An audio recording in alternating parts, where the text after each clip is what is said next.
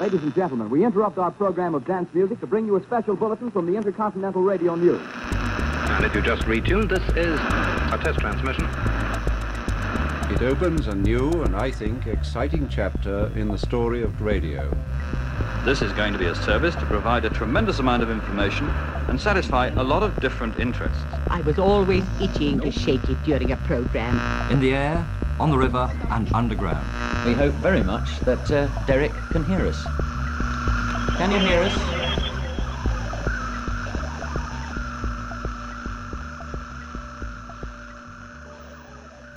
From Resonance 104.4 FM and social broadcasts, this is the Transmitter Radio Hour from xmtr.fm, a new space dedicated to sonic storytelling, original sounds, new voices, and archive treasures from radio broadcasts, podcasts, and sound art across the globe. I'm Lucia Scazzocchio, and I've been scanning the digital soundscape to cut through the noise. This next hour has been curated by Samuel Robinson, a musician, radio maker, and sound artist who has worked for many years in the US but is now based in London. Sam has selected audio pieces that bring him joy, and we will be in conversation throughout the show. So let's begin our transatlantic journey with a call across the pond and across two very different worlds. Speaking. Hello. Hello, is this Captain Seddon? Yes, speaking. Okay, uh, Darcy from The Tonight Show is calling. Can you hold a moment? Right, certainly. Oh, hold on, please. Okay, she's going to come out and, and talk to you on the phone out here. Can you hold a moment? Yes, certainly. Uh, hold on. Right. Hi, Captain Maurice. Yes, speaking. How how do you do? My name is Darcy, Yes. and and I'm calling you from Los Angeles, California. Yes. We have a television program called The Tonight Show, starring Johnny Carson. I see. I it's been on TV for 26 years. Oh, it's quite a veteran. Yes, quite a veteran. And uh, as a matter of fact, Johnny Carson owns half of the David Letterman show. He owns half of it. Yes, sir. Yes, I see. Okay. I know Madeline from the Letterman show. Oh, I see.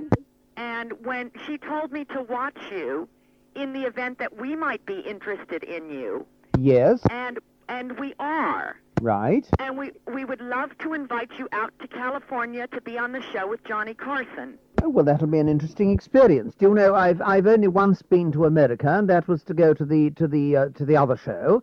And indeed, I've never been to California, of which I've heard very delightful things. It's wonderful place. Uh, we were hoping that maybe you could join us April 21st, which is a Friday. Just a minute. Let me have a look at my diary. Kathy, could you ask Marla to come in here? Yes, that looks all right as far as I can see. What I thought we would do, Captain, is bring you in April 19th.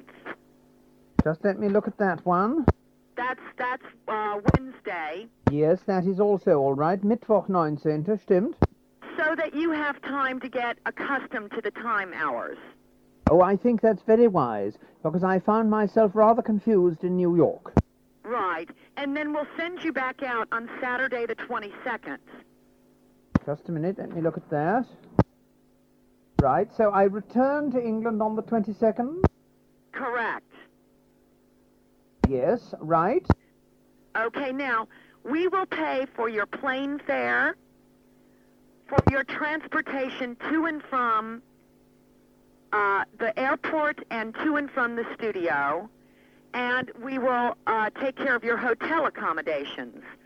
When it comes to food and incidentals, you'll have to take care of that. Well, uh, I'm most awfully sorry. I, may I explain my situation, first of all, which is a rather peculiar one. Um, on the one hand, you see, uh, that which I do and I have been the subject of countless broadcasts, I don't know if you're aware of this, on television and radio all over the world.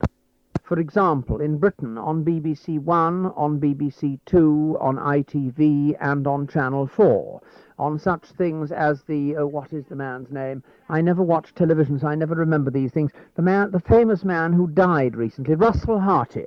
Wait, can you stop a moment? What is your point? Well, my point is that on the one hand, I'm extremely well known and I've been seen all over the world. But on the other hand, curiously enough, anomalously enough, I am as poor as a church mouse. I have no money.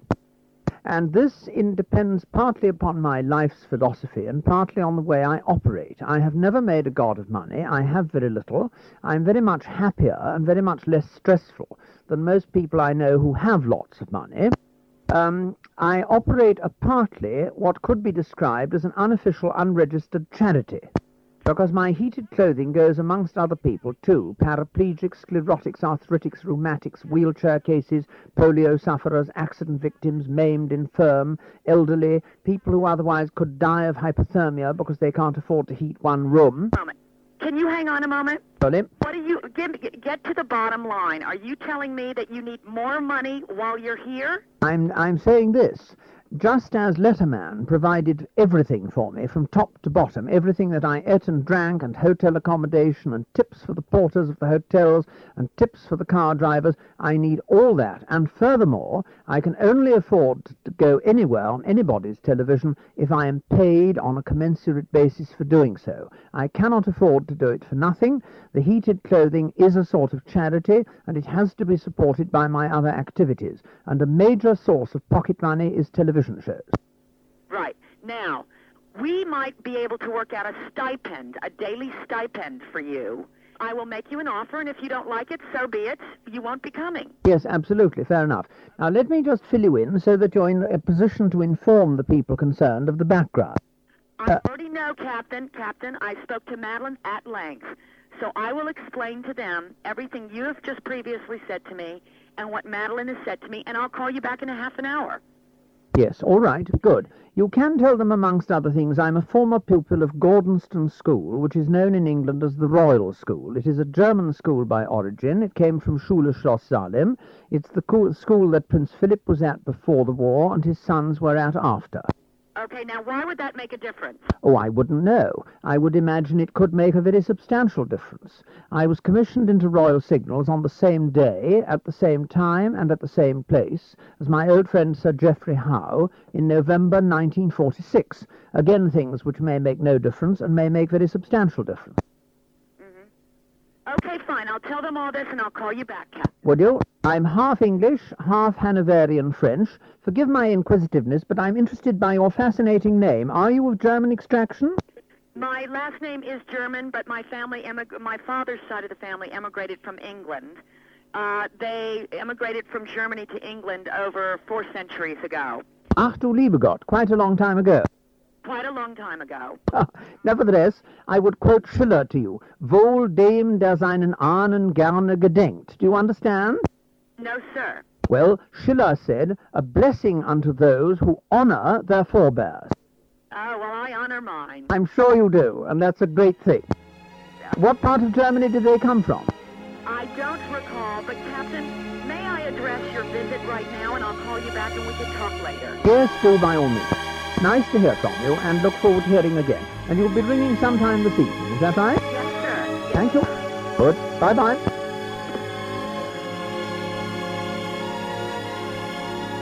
That's a recording made by Captain Maurice Seddon, who was an inventor, uh, invented heated clothing. So basically, clothing that you would wear that you attach a plug to a mains with a long cord, and it basically heat you rather than heat the room. Seddon was asked to go on in quite a few TV shows because it's such an eccentric, kind of interesting idea, and as a person, like his his story is so fascinating that he was he was asked to go on these different chat shows, and he would record his calls and that's a recording of a call that he had with producer, I guess, from the Johnny Carson show.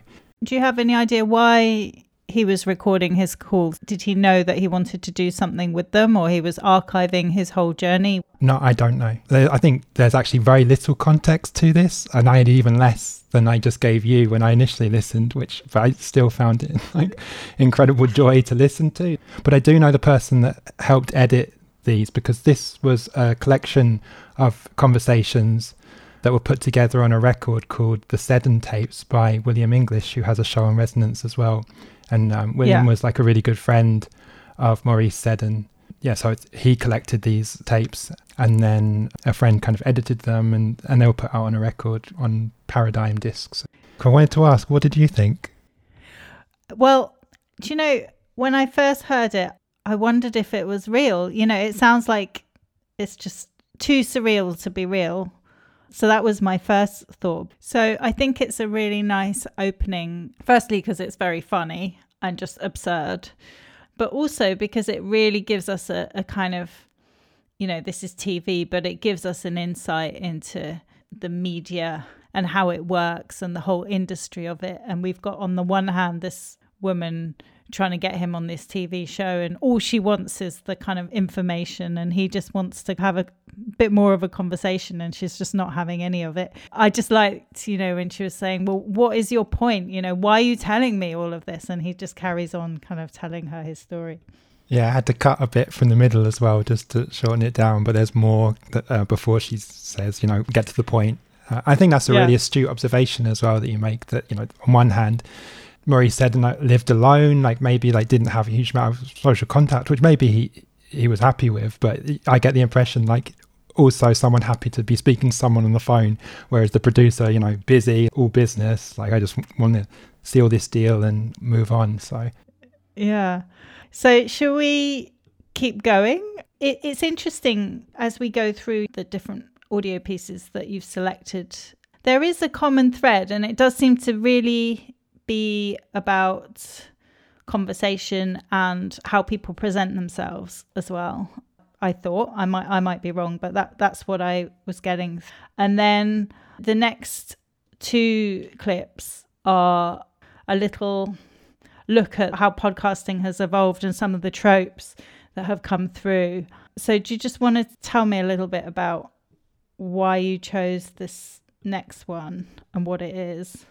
Yeah, thinking about the nature of these two, I find that I'm not as big into kind of satire as like maybe I was when I was a bit younger, and I I, I like kind of the sincerity in things and when it's not mocking something else.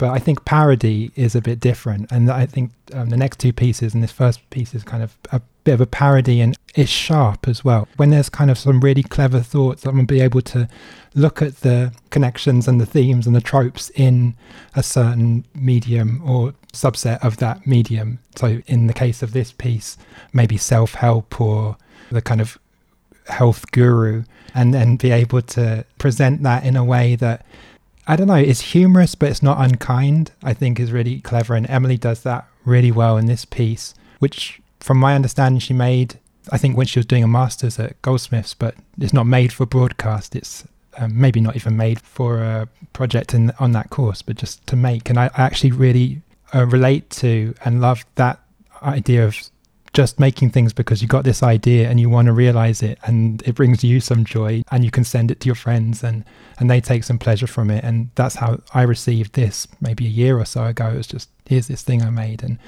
I, think it's really brilliant and so sharp. And this is her voice. This is a, an English person from South London and it's perfect. We should maybe listen to the piece. Yeah, so let's listen to this. This is by Emily Naylor. Hey guys, it's me, Abigail. Well, Abigail Courtney. Abigail Courtney Monroe, MDC, Mystical Dream Consultant. Abigail Courtney Monroe, Mystical Dream Consultant. so I'm super stoked for this pod. That's podcast for all you pod newbies. Yeah, so like, where to even begin? This has been a long time coming, that's for sure and certain. I've wanted to share my expertise, my experiences, my knowledge, my wisdom, my passion, my carnality, my concupiscence. Yeah, I mean, I could go on and on. There are so many words, but you get the gist. I'm a sharer. I'm a giver, and I have a lot to share and give from my practice dream interpretation and consultation. I record everything I do, including all my sessions with clients, with their permission, of course. I think hearing my own voice is super helpful. It keeps me humble and goal oriented.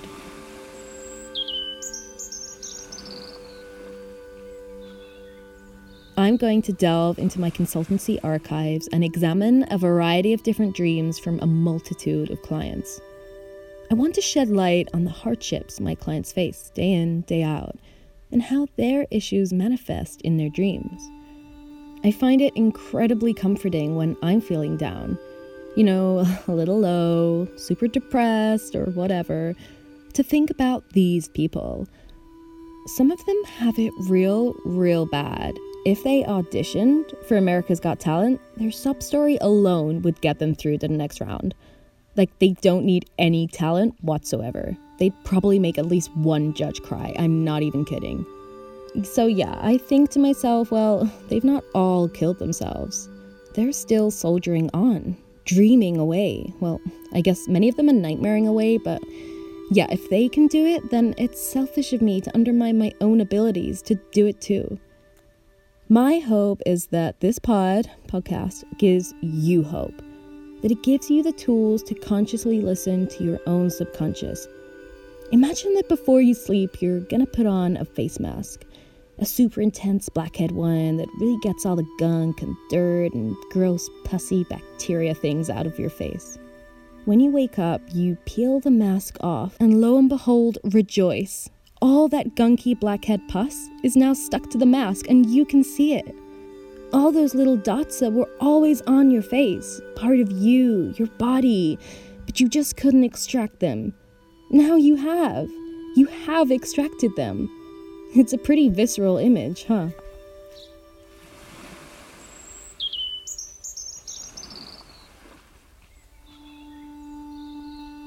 So that that was all a metaphor. You'll hear a lot of them on this pod. The body, you imagine, going to sleep then waking up?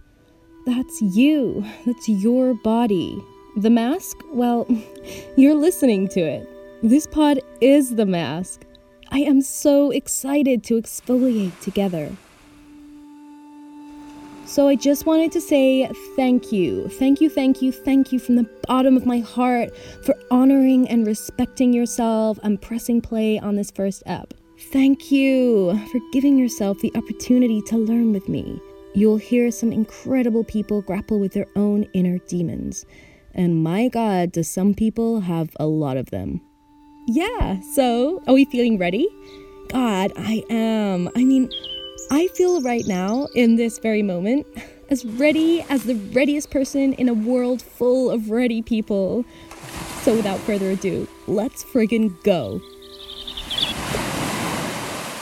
I mean, this is meant, I think, as a parody, clearly, but that someone else relates to this type of approach, this type of talking, like, that's great. And I don't want to be dismissive of that, but clearly aspects of this are exaggerated for comedic effect.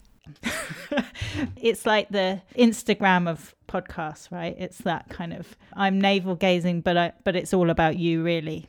But it's really all about me. But it's all about you. Yeah, exactly, exactly that. And it's also the like saying a lot of words but not really saying anything. And I, I think it's there's something in that piece as well, but that's maybe a, a, bit of like an insincere rapport or feeling for the people listening that there is a separation kind of thing that where there isn't an empathy from. maybe this isn't the case in in in the majority of these, but in this piece, I perceive there to be a distance between the host and their clients and also the listener. So we're going to carry on with the podcast trope. What's this next one, and, and why did you choose this? So this similar similar idea. This is the Onion. I first noted it in San Francisco years ago, 15 years ago. Maybe it used to be a physical paper that was kind of a parody of the news, and you see it online a lot of the time. It's just a kind of satirical um, news outlet, but they've made a podcast I think there was a point maybe around 2018 when I started to feel, because I was working in audio production, that I should feel more invested in podcasts and should like podcasts more than I feel like I probably did. So I tried to seek out, okay, well, what podcasts that would really appeal to me? And I thought, what do I like? Oh, I like The Onion. And uh, somehow I found that The Onion had put out this podcast. So The Onion's take on a podcast is a parody, effectively, of Well, I think it'd be interesting if we play it and then listeners can maybe think whether they can recognize what this is potentially parodying and the derivatives that came from this particular show. What makes a murder perfect? What elevates a murder from a regular ho hum killing to a crime so gruesome and compelling that it deserves its own podcast? Does a murder like that even exist? Is it somewhere out there, waiting to be found the next time I open a letter from a convict, or the next time I rest myself out of bed at 2 a.m. to check the Google alert I set for the word decapitated? Or is it just a fantasy, a wild goose chase that will end in nothing but run of the mill kidnappings, dull acts of sexual bondage, or the same old mass murder suicides that say nothing about the fabric of America in the 21st century? Is it all just a beautiful dream? I'm David Pascall, and I've been asking myself these questions for years. For the first time, I finally have some answers. Hey, Ethel. Hello, David. What would you like me to do today? A. Go online. B. Access my homicide locator function. C. Send email. D. Play music. B. Okay, David. Retrieving homicides. This is Ethel. That stands for Extremely Timely Homicide Locator, by the way. Ethel's a supercomputer. Onion Public Radio hired a team of engineers at MIT to build her in order to help us find the most interesting, violent, culturally relevant murder cases in America. We've programmed Ethel so that not only can she comb through thousands of murders in a matter of minutes, Double homicide, murder suicide, suffocation, satanic ritual, poison. but she can also update her own code based on what would make the most incisive, critically acclaimed OPR podcast. She's always learning. David, I have some murders that involve the resentment of the white working class. Would you like me to print to North Printer? Yes. I've been working with Ethel for three years trying to find the perfect case. We never stop pushing. Homicide 30971B, Joshua Diamond. Kidnapped by stepfather in 1987. Severed head found in laundry machine. Hmm. Ethel, can you set a filter for female victims only? Ethel's settings can be adjusted to search for any number of factors. For example, we thought we had found our podcast when Ethel located the case of a girl who was raped and killed on the night of her 16th birthday, but we thought the situation didn't say enough about the decline of the middle class, so we changed the algorithm. Update complete. Please restart computer.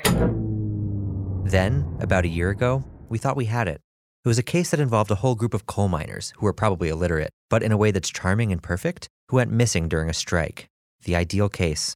We even started doing some preliminary interviews. Nobody ain't telling us nothing. Nope. They act like they just gone fishing or something, oh, No. but we know.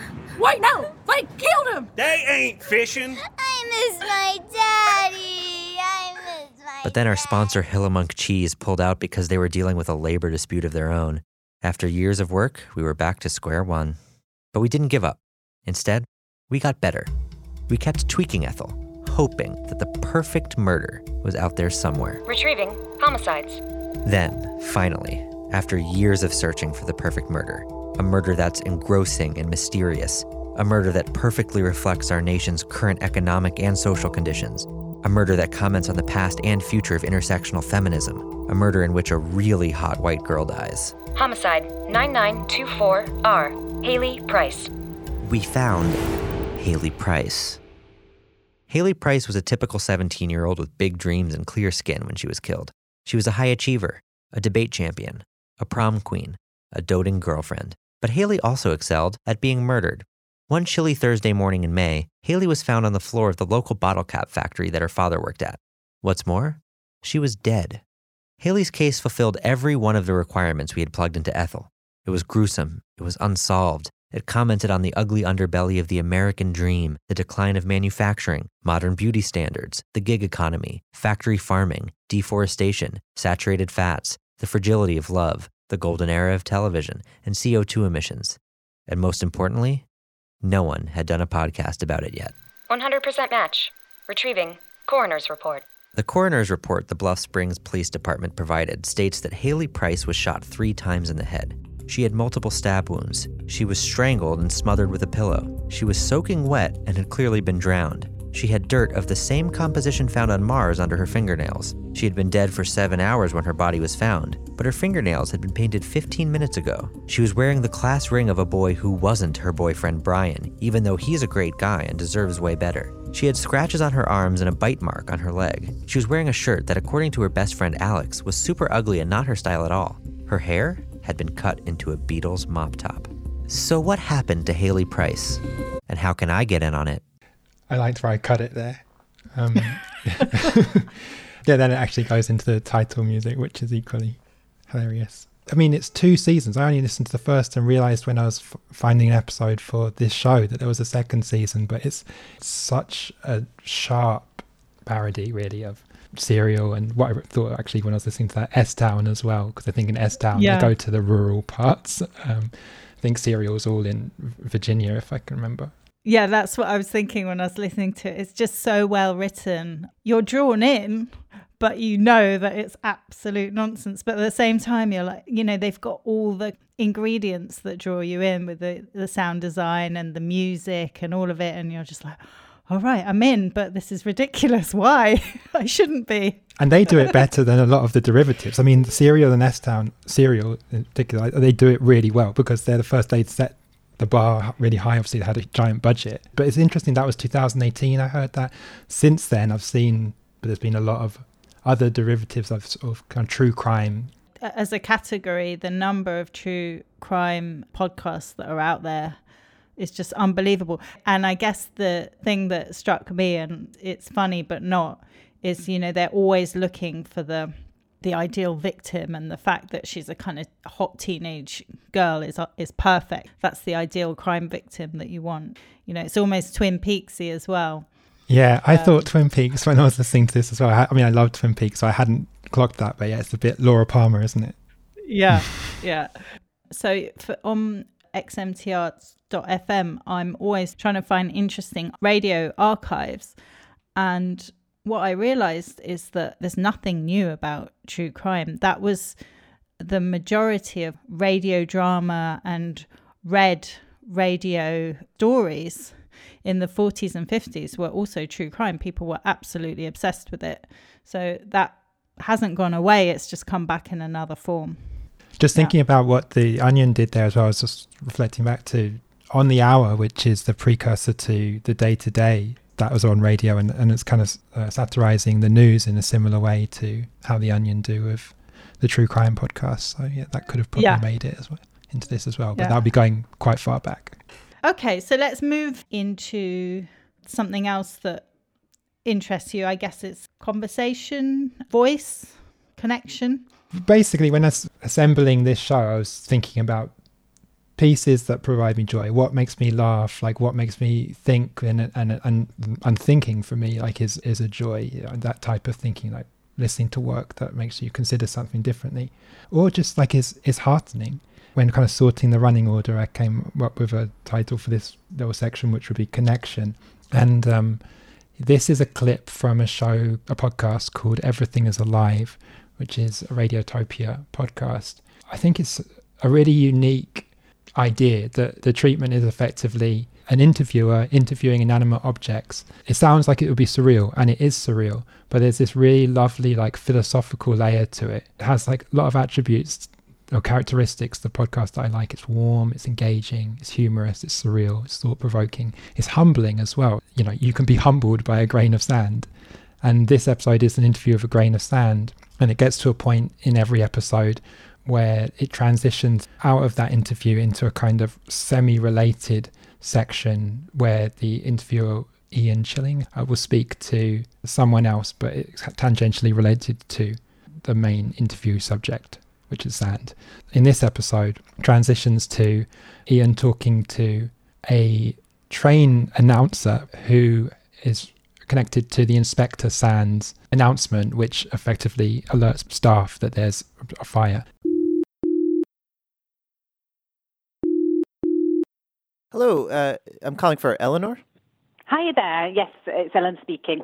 Hi. So, so I understand you are the voice of some of the underground trains in the UK. Is, is that right? That's right. Yeah, some of the uh, mainly Northern Piccadilly and Jubilee lines in the uh, on the London Underground, but on several other stations and lines as well now.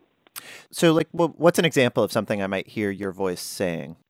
So um, at say Farringdon Station, you might hear me saying something like, "The next train to Heathrow terminals one, two, and three will depart in three minutes," something like that. So, are you you're familiar with uh, the Inspector Sands announcement? I, I, I've heard of it, yes. I've heard about it. Luckily, I haven't actually heard it going out, but um, I remember my mum ringing me from a, a platform once saying, I just heard Inspector Sands, should I get out? And I said, well, yeah, just, you know, just in case, just get out. But actually, nothing serious had happened. Um, I think, you know, it may even have been that there might have been a very small fire controlled and contained, you know, in, you know, in the kitchen or so. It, it could have been anything. Have you ever recorded an Inspector Sands announcement? No, I haven't. No. Um, what we what we found when we were recording the tube announcements, and this is, well, I'd just given birth to our twins the week before we got the contract, so they're 13 and a half now. So it's, it's quite a long time ago that I Yeah. recorded them. But we found I was the, the nice, friendly voice that told you which train to catch. But anything that was kind of right, you need to listen and you need to behave was was Phil. So anything that that really needed to be listened to, apparently you needed a man to do that. So, so Phil, your, your husband Phil, did uh, did the Inspector Sands because Yeah. It looked like they wanted the male authoritative voice. hmm What did he? Do you remember talking to him about about doing the Inspector Sands or talking about Inspector Sands? Yeah, I mean, I think that he would. He quite liked the fact that he was in on a secret. But of course, for something like that, when when it's an announcement that you know could herald bad things, you don't actually want it to be delivered ever. You know, we, Yeah. we would both be very happy if it was never heard. So, can I ask, when you're recording these, you know, various train announcements, what what kind of direction do you get? What do they tell you they want from your voice? Well, um, you need to be as, as clear and as neutral as possible. Um, they deliberately chose my voice and Phil's voice because we're, we're just very clear, very neutral, uh, very easy to understand. And the other thing is that the way that we've done it is we've always used the same studio, the same microphone, obviously the same voices, and for consistency reasons, we kind of signed a contract to say that we would be available for 10 years, you know, unless obviously anything happened. And, and actually, God bless him, Phil died about you know, three weeks after that 10 years had expired. Um, so he sort of did his time. But fortunately, we've got enough of his voice on record that it's never been an issue. I I was sorry to hear that. Um, Thank you. um, he was a, he was a good guy. you know, very, very lovely guy. And I, and I feel very um, privileged as a widow to have his voice. I don't take that lightly because I know a lot of people who would give anything to hear their husband's voice again. And mine won't shut up. you know, he never did. And I'm, and I'm hoping you never will. So can can I ask? And I, if this is too personal, uh, just let me know. But no, okay. okay. um, does it happen that you'll be standing on a platform somewhere, just going Mhm. wherever you're going, and you'll hear his voice? Oh yeah, yeah. Um, I frequently travel to London for meetings and work and recordings and what have you, and yeah, I, I hear him a lot, and it's always lovely to hear him. And and I actually, I quite like the fact that obviously nobody else would know that this is so special for me, and I just love the fact that he's still there, just getting on with life, you know, directing people to where they need to go, just being part of the furniture of London. But but actually hearing that he's been taken off certain platforms, I know, I know he used to be the main voice at Waterloo until about a year and a bit ago. Um, and when somebody told me that he'd gone from Waterloo, I grieved again as if I'd lost him. You know, it, it affected me that much, Yeah. knowing that his voice was being sort of slowly taken away. Is there a, a a recording that you particularly like hearing of his? Um, well, I suppose Mind the Gap is the is the iconic one. That's the one that everybody knows and everybody recognises. So I I love the fact that he is that voice.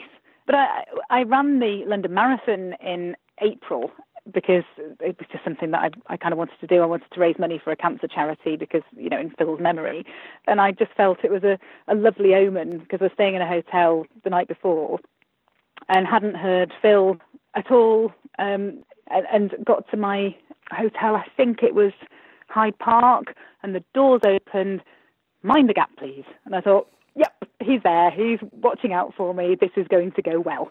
And again, when I'd finished, all I could hear was myself, you know, telling myself which train to catch. And, you know, uh, so that was really nice, actually. Um, there are certain times when I just say, "Yeah, I, he's looking after me," which of course is probably nonsense, but it's lovely to think. Yeah. Well, this is this has been such a pleasure talking to you. Thank you so much for taking the time. Thank you for, for asking me. It's been lovely to speak to you. So I could have easily shared a section of the actual main podcast, but I just think this section is so sweet and tender and heartfelt, and yeah, it makes me smile. I can empathize with the interviewee.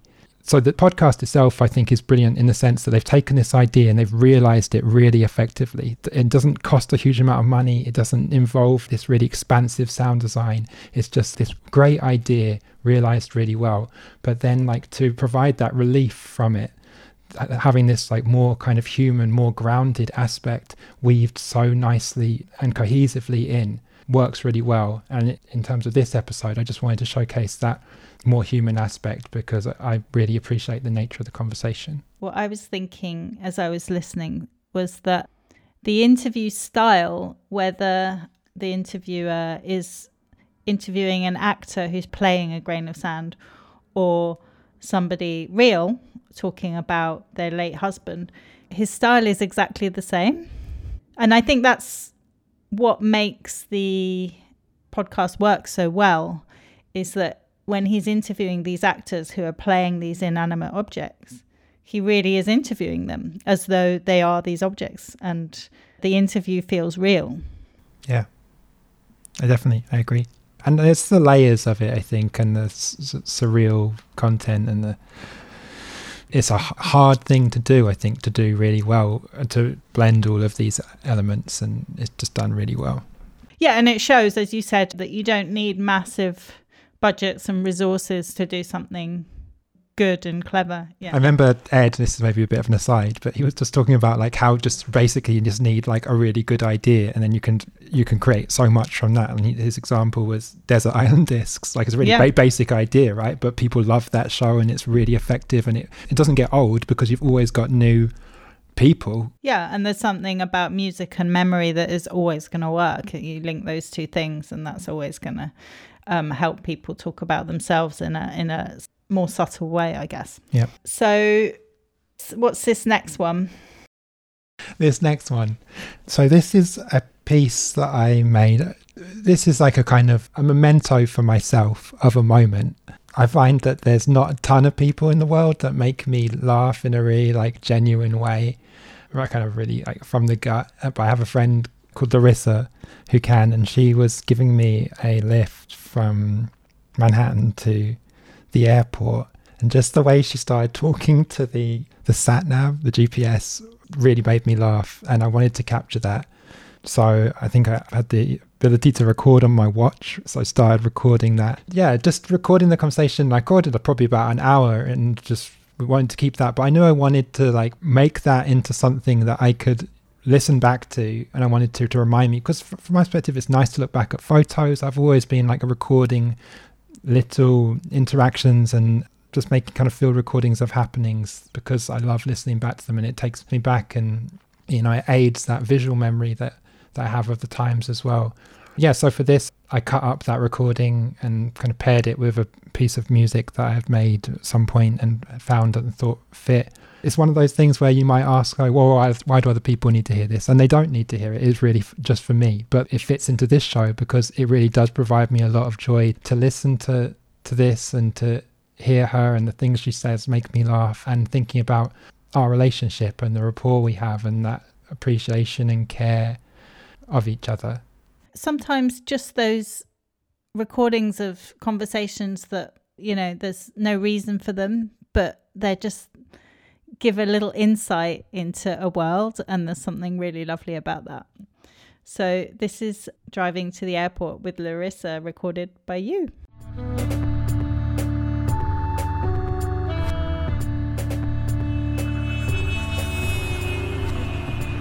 We'll be there at 306. Did you see that? Okay, so tunnel entrance. What am I doing? Turning right in 900 feet. What is 900 feet, honestly? And people really need to move today. And see, this is why I don't like Manhattan. They have a mind of their own, these people. And I'm slow, so. Alright, alright. Not here. It's true. Okay, I feel good now.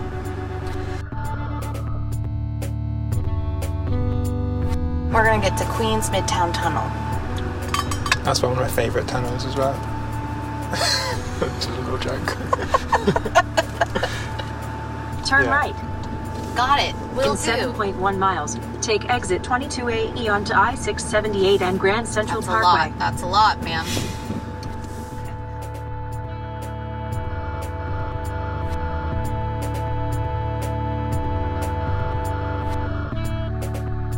Now we get on our tunnel. Hold your breath. No, it's a long one. Don't hold your breath. you die. Just kidding. I also don't like tunnels like this. This gives me anxiety. Like, what if we're trapped? So basically, when I drive at night, I also feel like I'm I'm in Mario Kart because in New York and Brooklyn especially, people just stop. They just stop their car in the middle while you're driving, and, and then they're just like hazards. And then I have to swerve, but then I have to have the confidence to move quickly because traffic's coming through. And I just I just don't know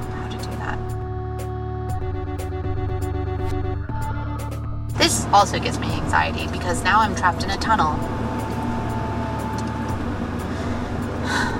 I feel as though as I gotten older, I've gotten more anxiety. I've become scared more than usual.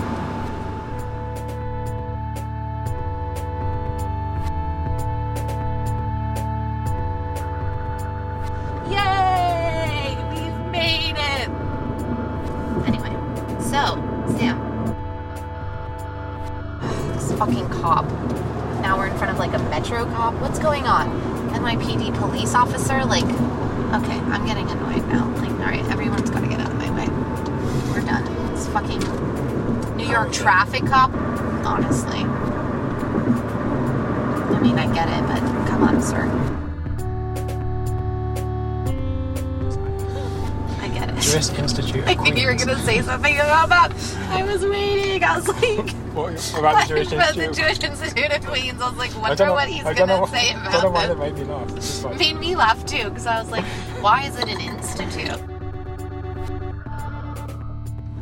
At home. Do you like being at home? I feel like I'd like that store. At home. Where are you? At home. Oh, what are you doing at home?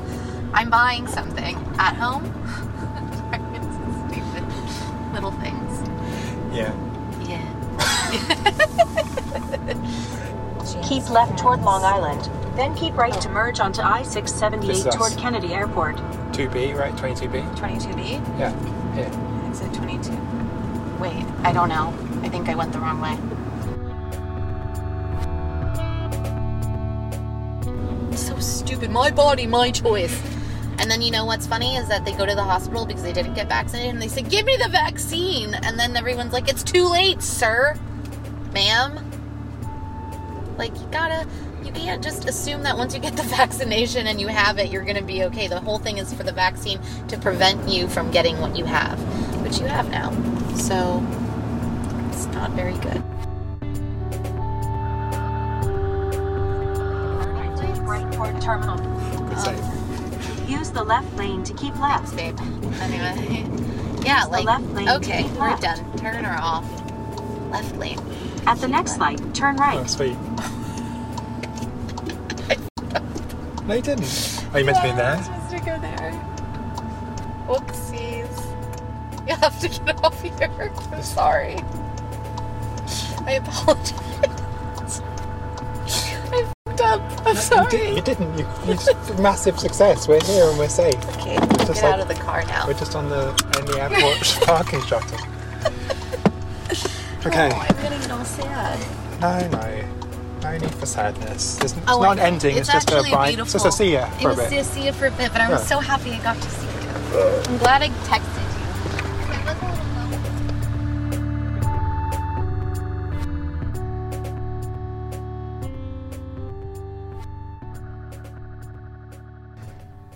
If I were to do that for actual broadcast or for some purpose other than creating a memory for myself, I'd probably edit it a bit more and switch it up the music and make it a bit more dynamic. But I think as is, like it just bobs along and Exactly. You feel like you're in the car with you. And I think the music, it's flowing. So I, th- I think it actually works really well as it is. So, coming out of that, I also think this is a great opportunity to find out a bit more about you as an audio producer. Why did you start getting into making audio and, and audio as a medium and getting into radio? I think I'm someone that's been interested in making things for the majority of my life. Like since I was a kid, I would draw a lot. Like I drew all the time and made things. And then I found music and started writing songs when I was really, really young. And then I went to university for sound arts and design and started producing kind of like multimedia sonic arts that incorporated um, technology.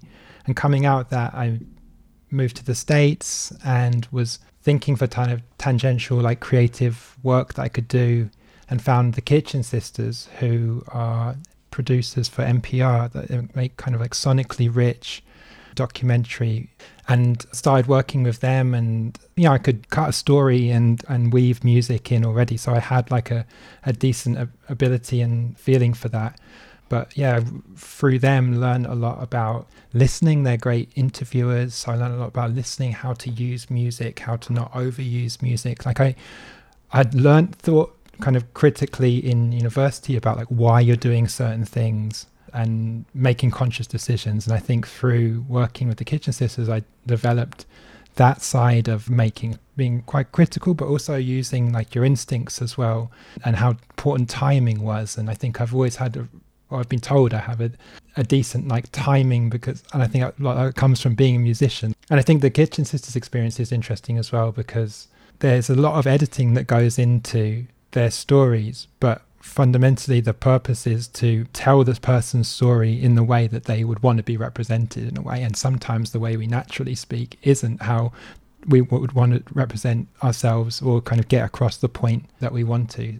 But at the same time i think sometimes pairing that back and leaving a bit of space it depends i guess on what you're producing for. If you're producing a, a piece for morning edition and you've got this really tight six minutes to do it you need to be kind of concise so that's kind of how I found radio production. But I was interested in radio before that. Yeah, and then coming back from from the US after working with the Kitchen Sisters for a number of years, I found other opportunities in making audio works for you know, a variety of forms and working with others as well. But I think recently I've been thinking a lot about okay, well, what is it that I really enjoy doing? And a lot of that is working with people and helping to facilitate the realization of their ideas, but also a lot of the creative ideas that I have are not kind of straight production ideas. They're more multimedia or they require different skills that I don't necessarily have. That so at the moment I'm feeling really in a place of wanting to learn more and learn new skills to realize ideas and think outside of what I can do that it already exists and have a bit more trust in my own ideas, even if they're a bit different from where the industry's going or is at the moment. Yes, there is a boom in podcasts, but we are hearing a lot of the same things.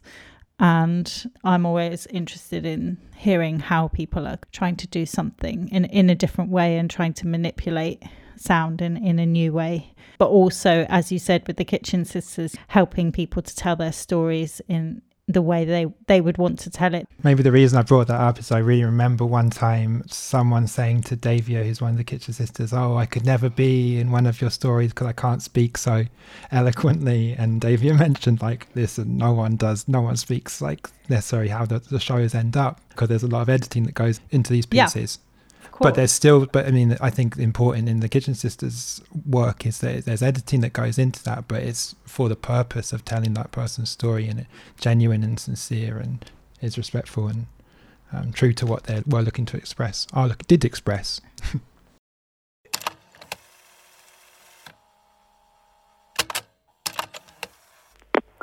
What's this next one this is a section of a podcast that I made with a group of young-ish people at a organization in Brixton called Raw Material. And there's a project called Raw Sounds, which is uh, young people with experience of mental ill health. And I was running a six week podcast workshop. The idea was, from my perspective, introduce the participants to various aspects that could make up a podcast. And I think I really pulled from different aspects of my experience. So sound art and interviewing and uh, creating the music and editing. So I tried to like really like fit a lot into this six weeks. So the whole of the the podcast including lots of the editing and the music production. The score of this piece, for instance, was contributed by one of the participants.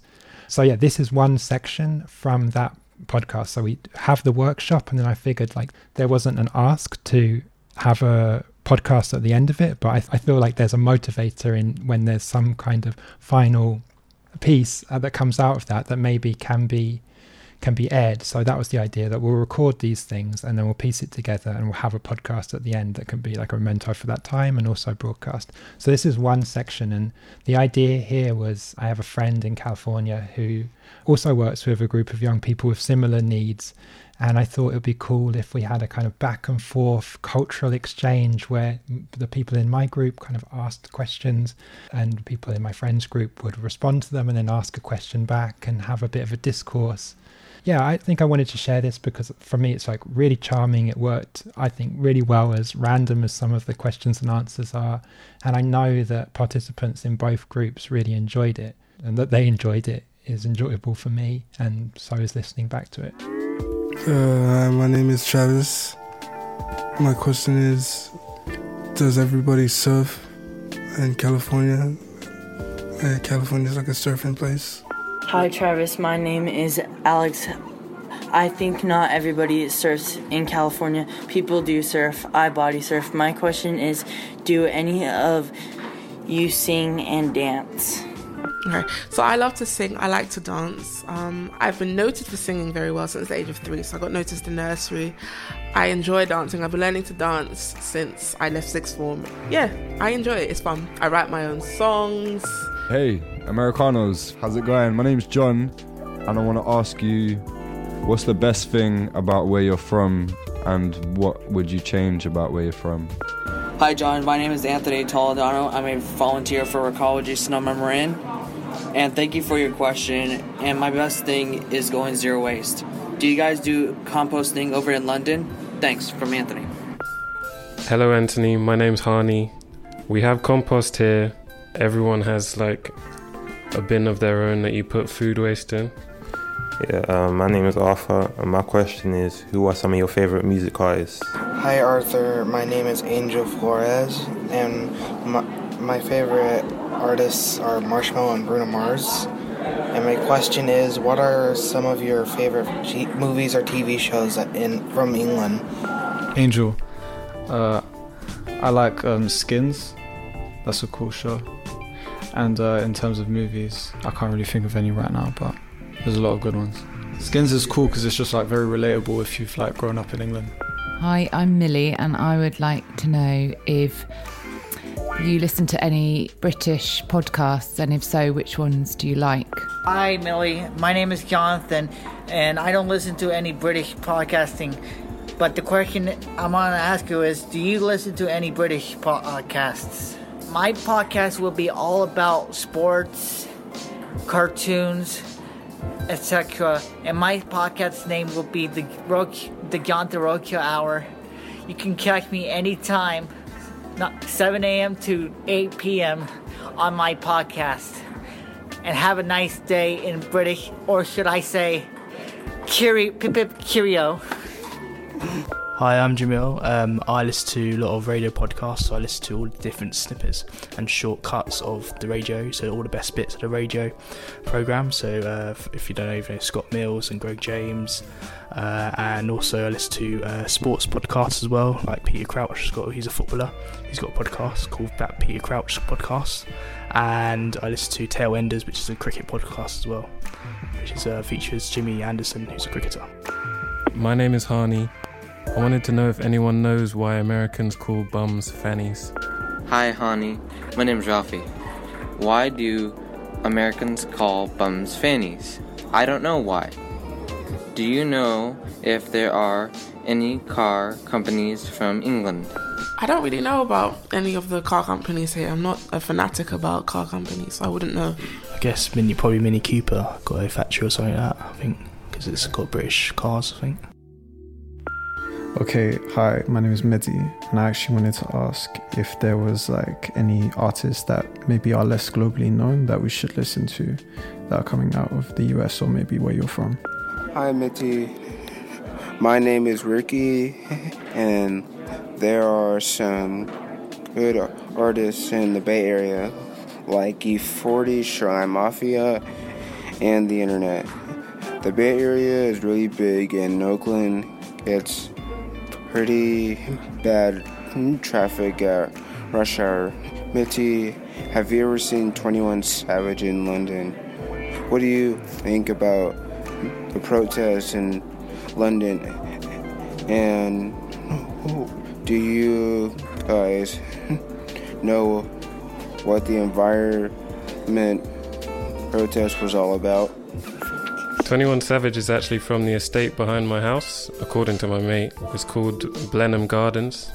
Um, on the other hand, in terms of climate change protests and stuff like that, obviously I think it's a good cause, but I'm not really down to protest. I think there's other more important things going on. I just really love the questions. They're so random. we say they're random though. What would not be random? What would someone ask that isn't random? I guess so, but it's just this idea that the life would be so different. I just love hearing about the special interests as well. Like, so one person clearly is really big into compost. I think, yeah, the passion I think that people have for things, even if it's not something that I'm interested in. When someone's super passionate about something, I don't know, I find that um, charming. I, I don't know about you, but I always learn so much when I teach workshops, especially with young people that people of all ages, to be honest. But sounds like a cliche, but it's true. Like I always come out with something new or a new idea to sort of take forward into what I'm doing. Yeah, this was the first workshop I've ever done as well. It was really daunting, but it was a good experience. I think. Yeah, I learned a lot and learning on the job, so to speak, very much. And like it was a challenge, but the kind of challenge that I want, where you really feel like you're growing and developing and you see other people developing and there's like a, a real sense that what you're doing is of some benefit to others Sam, thanks so much for your selection. There was a lot of actually nearly everything in there that I hadn't heard. So lots of new discoveries for me, which is always the point. And um, I, you know, I'm always looking for different ways that audio is used to tell different stories and how we can record people's conversations. So thank you for your selection.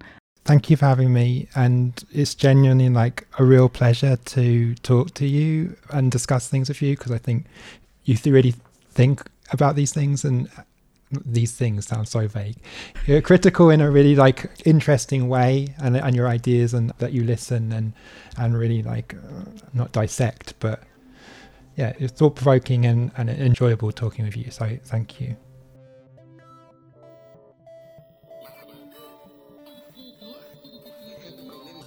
That's it from me, and thank you to Samuel Robinson for agreeing to spend time in this audio bubble. If you'd like to find out more and hear his work, go to Kalou, that's K A L O U, dot co dot UK. You've been listening to the Transmitter Radio Hour from Social Broadcasts. If you want to hear more audio works by other people, past and present, subscribe to xmtr.fm, the curated platform dedicated to sonic storytelling, featuring works by radio makers, podcasters, and sound artists from all over. I'll be back with more audio, radio, and podcast discoveries in March. In the meantime, happy listening.